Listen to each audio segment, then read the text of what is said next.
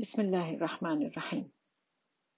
من يجتمع إخوانه وأخواته في بيته أسبوعيا أو شهريا سواء بحياة والديه أو بغيابهم هنيئا له هذه العبادة.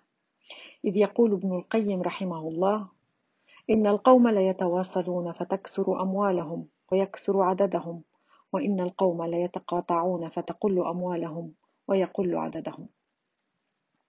وذلك لكثرة نصيب هؤلاء من الرحمة وقلة نصيب هؤلاء منها. فالاجتماع العائلي قد يظن بعض الناس أنه إذا رأى عائلة كبيرة قد اجتمعت في العيد أو في إحدى الاستراحات أنها أسرة ملائكية قد رفرف السلام عليها من كل جانب. والحقيقة أن ذلك غير صحيح ولكنهم أناس يصبر بعضهم على بعض ويتحمل بعضهم أخطاء بعض.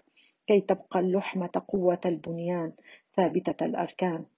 ولأجل صلة الرحم فإن خفض الجناح بين الأهل والأحباب وبين الإخوة والأخوات لا يسمى ذلا والتودد لهم لا يسمى نفاقا والنزول عند رأيهم لا يسمى انكسارا.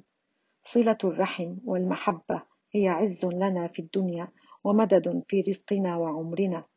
صلة الرحم ليست خيار كالصداقات والعلاقات المصلحية بل هي صنف من بر الوالدين أداؤه واجب والتقصير عقوق. ومن وصل رحمه فقد عمر دنياه وبورك له في رزقه وعمره. فجعلنا الله وإياكم من البارين الواصلين.